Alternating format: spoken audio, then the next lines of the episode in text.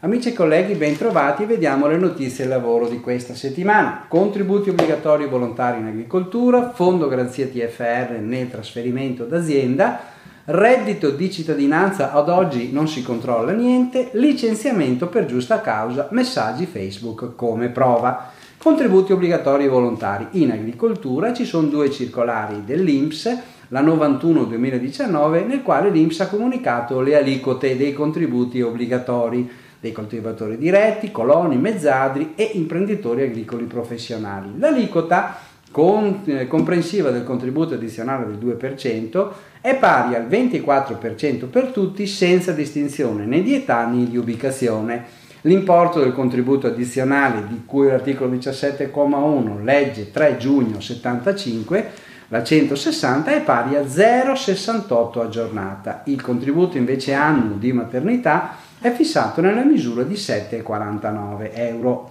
Vi ricordo che la prima scadenza di pagamento da effettuare con i modelli F24 disponibili nel cassetto previdenziale autonome in agricoltura è il 16 luglio 2019. Con la circolare poi numero 92 del 17 giugno 2019 si chiariscono le modalità di calcolo dei contributi volontari relativi alle diverse categorie di lavoratori agricoli sono presenti due allegati. Nel primo la tabella da utilizzare per i contributi volontari relativi ai piccoli coloni e ai compartecipanti familiari, nel secondo gli importi dovuti dai coloni e mezzadri contribuenti autorizzati alla prosecuzione volontaria in data antecedente il 12 luglio 1997.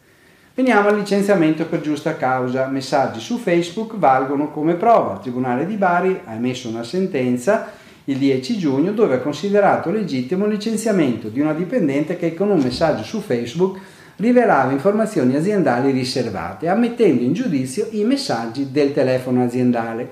Il caso presentava spunti di riflessione importanti in tema di privacy sul luogo di lavoro, ma anche di obbligo di fedeltà. Anzitutto, la dipendente in questione aveva installato sul cellulare aziendale Facebook e lo utilizzava con il proprio profilo personale. Il datore di lavoro ha scoperto che nei messaggi privati aveva fornito a ditte concorrenti nominativi e recapiti di promotori dell'azienda. L'azienda ha proceduto con licenziamento giusta causa che è stato ricorso dal dipendente, ma il Tribunale del Lavoro lo ha respinto perché anche se il controllo dei dispositivi per motivi disciplinari è vietato, il telefono aziendale può essere controllato dal datore di lavoro per motivi di sicurezza posto che il dipendente venga informato di tali procedure. Poi la messaggistica Facebook prodotta in udienza è stata ritenuta utilizzabile per il datore di lavoro, in accordo con una sentenza recente della Cassazione.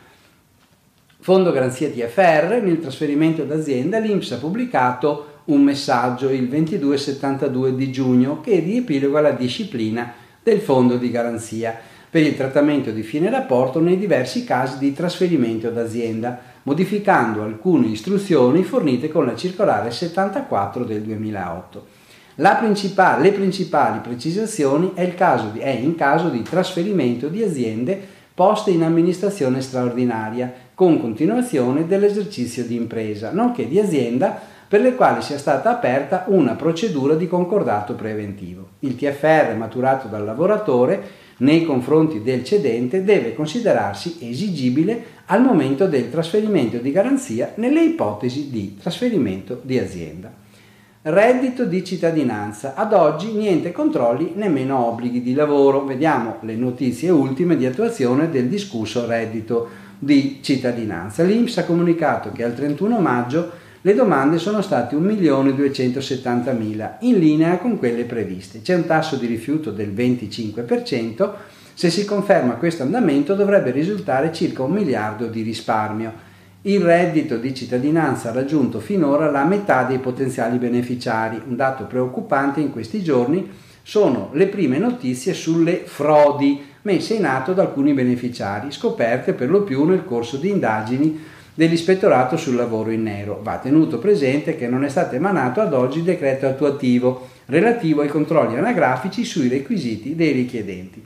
non sono stati messi a punto nemmeno gli accordi con i comuni che dovrebbero affidare ai percettori di reddito ore di lavoro socialmente utile. Infine, non sono ancora attive le convenzioni tra AMPAL e Regioni perché dovrebbero regolamentare l'attività dei centri per l'impiego riguardo i patti per il lavoro, percorsi formativi e le tre offerte di lavoro. Al concorso per i navigator, partito il 18 giugno, si sono presentati solo un terzo degli iscritti e si prevede che i vincitori non saranno operativi prima di settembre. Quindi, negli annunciati controlli sistematici, negli obblighi di lavoro collegati all'erogazione del reddito di cittadinanza, sono ad oggi ancora operativi. Bene, vi auguro buon lavoro e buona settimana.